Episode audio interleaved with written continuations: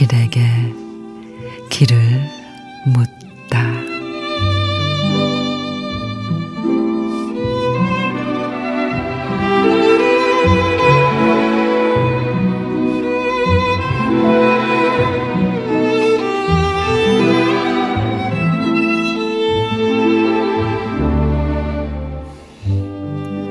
숫돌에 낱날 세워 웃자란 풀을 베면 속수무책으로 싹둑 잘려서 쓰러지지만 그 낫이 삼천리 강토의 주인인 적 없었다.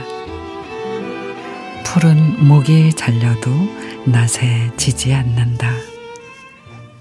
묵타는 삼복 땡볕과 가을밤 풀벌레 소리 맨살을 파고든 칼바람에 울어본 까닭이다.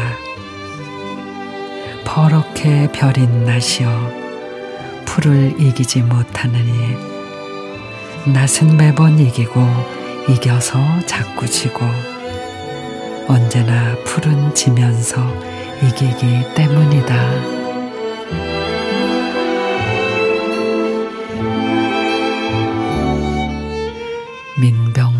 시인의 낫은 풀을 이기지 못한다. 잡초는 쉽게 죽지 않죠. 베어내고 뽑아내도 어느샌가 다시 자라나 있습니다. 그건 자신의 약함을 잘 알기 때문이죠. 나무와 경쟁에 이길 수 없기에 몸집을 줄이고 어디서든 빨리 자랄 수 있는 그런 방법을 택한 거죠. 그 어떤 시련도 우리를 쉽게 쓰러뜨릴 수 없습니다.